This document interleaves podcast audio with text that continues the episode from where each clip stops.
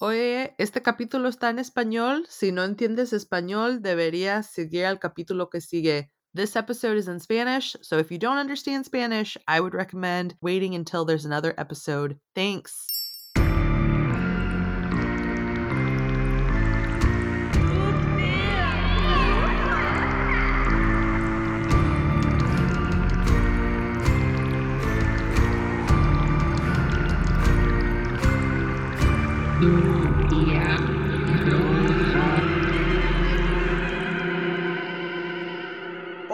Bienvenidos y gracias por escuchar Tu Tía Bruja.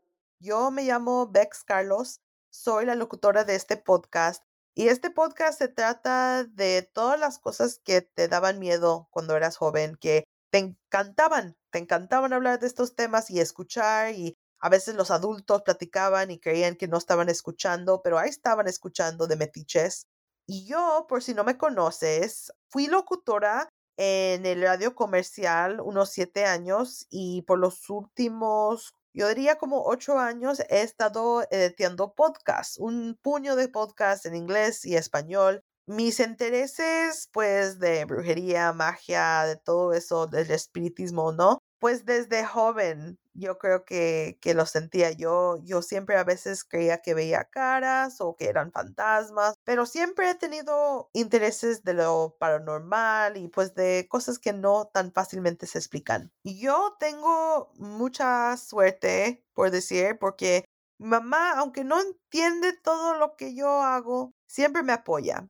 Y feliz Día de Madres, todas las mamás que no necesariamente entienden a sus hijos, pero están haciendo la esfuerza de amarlos todavía. Mi mamá es alguien que a ella también siempre le ha interesado lo paranormal. Ella tiene el don y habla con los espíritus, los fantasmas, lo que los quieras llamar.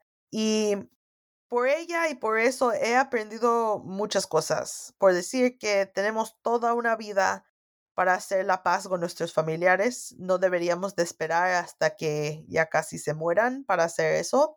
Y ella es una de las personas más interesantes que he conocido en toda mi vida. Yo sentí que para tener así un capítulo bueno, que debería de pues introducirte a mi mamá. Hay que meternos a este capítulo y que conozcas a mi mamá.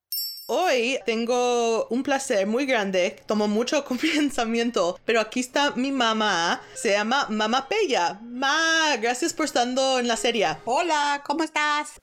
Me dicen Pella porque a mí me encantaban los niños, me fascinaban. Y este, cuando era joven, este, una amiga tenía dos hijos y este, y yo los llevaba a la casa. Yo los divertía, los paseaba, los bañaba, me encantaban. Entonces a, la niña la hacía renegar, mucho, mucho la hacía renegar. Y este, e, ella para defenderse o para, eh, o sea, me decía, eh, por decir perra. Entonces no podía hablar y me decía Pella y Pella. Entonces, este, oye, mi hermana que me decía Pella y ella se atacaba de risa y empezó a decirme ya, ya, Pella y Pella y hasta ahorita, hasta la fecha, todo el mundo me conoce por Pella, por mi apodo. Eh, trabajé en oficina y todo el mundo me llamaba Pella y Pella y Pella y Pella y así se me quedó el apodo. Es muy, ¿cómo se dice? Interesante y es algo que nunca he oído de otra persona y tú, Ma, eres como ninguna otra persona que he conocido en toda mi vida. ¿Tú te sientes que eres muy diferente que la demás gente? Pues sí, soy una persona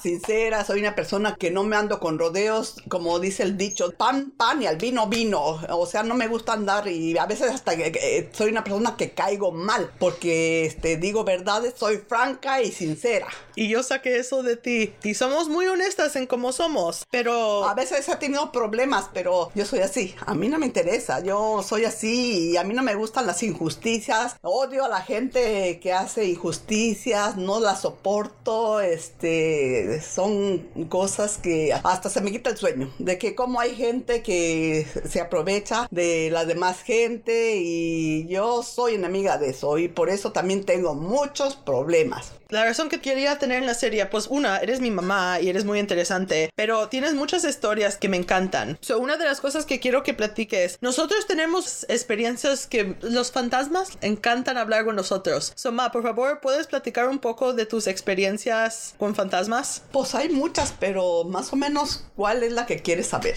¿Cuál es la que te asustó más? Pues a mí no me asustan, pero este, una, hace como unos 13 años murió mi hermana. Entonces yo no fui, este, me quedé acá porque yo la acababa de ver. Eran meses, entonces este, yo dije, pues ¿para qué voy si la acabo de ver? Entonces, este, yo, este, más o menos mandaba ayuda económica para lo que los gastos que iba a hacer de avión y todo eso, pues dije, mejor que le sirvan a ella. Entonces pasó el tiempo y entonces, este, como que ella hizo muchas cosas que a nosotros no nos gustó y cosa es que ella murió, y entonces yo, este, quise hablar con ella y le dije, oye, este, deberías de decirme si eres feliz allá, eh, mándame una señal y de la señal, este, estábamos en el deck y estaba el garaje y empezó todo, todo cayéndose, todo lo que eran palas, toda la herramienta de jardín, pa, pa, pa, pa, y ya, yo volteé con mi esposo y le dije, hoy sí es cierto, me está mandando una señal, así pasó, al siguiente día, muchos ruidos en un cuarto, entonces yo dije, pues es ella, entonces al siguiente día, más ruidos. Y le dije, oh, ya no quiero saber ya nada, yo sé que eres feliz y ya, ya dejó de mandarme señales. Y también por una temporada también estaba llamándole a otra tía, ¿verdad? Le llamaba por teléfono ahí en la casa y entonces iban corriendo. Ay, el teléfono está sonando. Y luego ya iba a media escalera, el teléfono dejaba de sonar. Entonces, este, resulta de que regresaba mi sobrina y le decía, el teléfono dejó de, de, sonar. Y otra vez, sonó el teléfono, ahí va otra vez y lo mismo. Entonces su mamá le gritó, fíjate en el identificador a ver quién es. Entonces fue y le hace, es el teléfono donde trabajaba mi niña. Exactamente eran como las nueve. Entonces, y era un domingo. Entonces se quedaron como asombrada porque ella no, pues ya estaba muerta y luego era domingo, las ocho y media y pues ya sus oficinas pues estaban cerradas. Entonces anduvieron investigando esa llamada. Pues no, nadie, nadie supo de esa llamada y se quedó grabado en el identificador de llamadas y ya después este mi hermana se comunicó a la casa de mi hermana y le,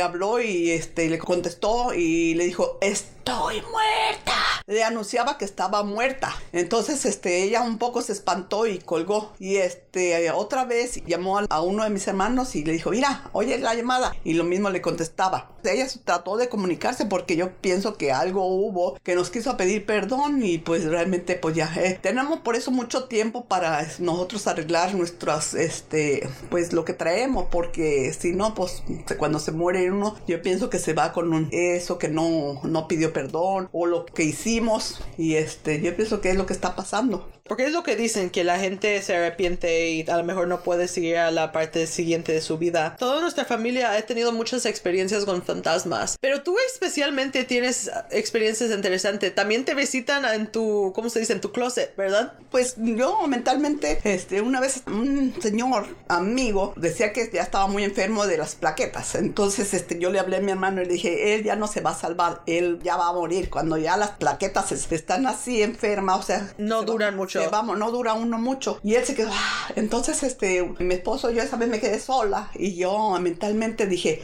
quiero este, como soñar con muertos. Entonces ya me fui a acostar y entonces en el closet oía voces, voces así muy feas. Y me quedé así. Entonces, este, pues no, no me dio miedo. Entonces, este, exactamente eran como las nueve de la noche. Y ya me quedé, me quité mis zapatos. Al siguiente día en la mañana me levanté. Vi que mis zapatos eran uno de un color y otro de otro color. Un blanco y un negro. Entonces dije, ah, caray, caramba. Me vine y me asomé por la, a la ventana. No me, así, no me asusté ni nada. Regreso a la recámara y al otro lado estaban los zapatos, el otro, blanco y negro. Y ya me quedé media así, digo, pues sabe qué pasaría. Entonces, este, se me ocurrió yo, vi en el Facebook que había muerto Pablo y entonces, este, yo hablé con mi hermano, le dije, oye, que murió Pablo, ¿verdad? Sí, sí murió Pablo. Le dije. Y ya él me estaba platicando también una experiencia igual. Dice que porque ellos fueron allá donde él vivía y él dijo que le avisaron que había muerto y estaba en su casa y ya que él traía un bastón y que se por la ventana se metió y que le dijo, oye, este, cuídense mucho, cuídala mucho y cuídate tú también. Y que él lo vio que se metió al closet, exactamente cuando yo aquí en el closet me hacía borucas. Eh, y entonces me quedé un poco, este, yo sorprendida, digo, de veras que sí existe que los muertos regresen. Y ha sido más que una vez que te ha ocurrido oh, muchas veces. Tú has tenido la habilidad de hablar con espíritus y también algo que se me hace interesante, que tú tuviste la oportunidad cuando salió la película El Exorcista, que fuiste fuiste desde el pueblo donde vivías a Guadalajara, ¿verdad? ¿Y qué opinaste de la película? ¿Qué te acuerdas de ese tiempo y, viendo a verla? Pues fuimos a verla tres, una hermana, una, una, vecina y yo, pero realmente yo había visto el libro y el, el libro sí está un poco más este, de miedo y de tenebroso, pero ya la película se me hizo muy fantástica y me daba risa y mi amiga y mi hermana sí se asustaron mucho y pues tuvimos que irnos al pueblo ya tarde y ellas iban asustadas y pues a mí me causaba mucha risa porque no es comparado al libro. Con el libro sí está un poco así porque tú te imaginas todo lo que está pasando y la película no. Eso de aventar vomitadas y todo eso ya porque se me hizo como fantasía. Pero ¿te dio miedo ir desde el pueblo donde vivías? Nada, miedo. Pero ya, yo ya sabía, yo ya estaba preparada con el libro. Ya a mí no me, me llamó mucho miedo. Los eventos de eso pasaron aquí en San Luis. Vivía como una cuadra de uno de los edificios donde hicieron parte del exorcismo.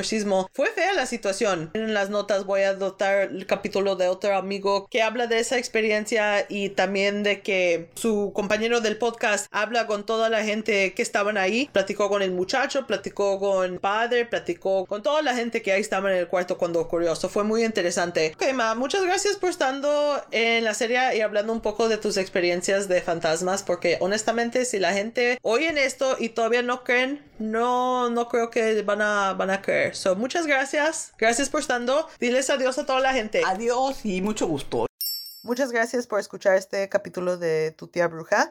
En el futuro va a haber más capítulos en español. Espero hasta el momento que vamos a estar juntos otra vez.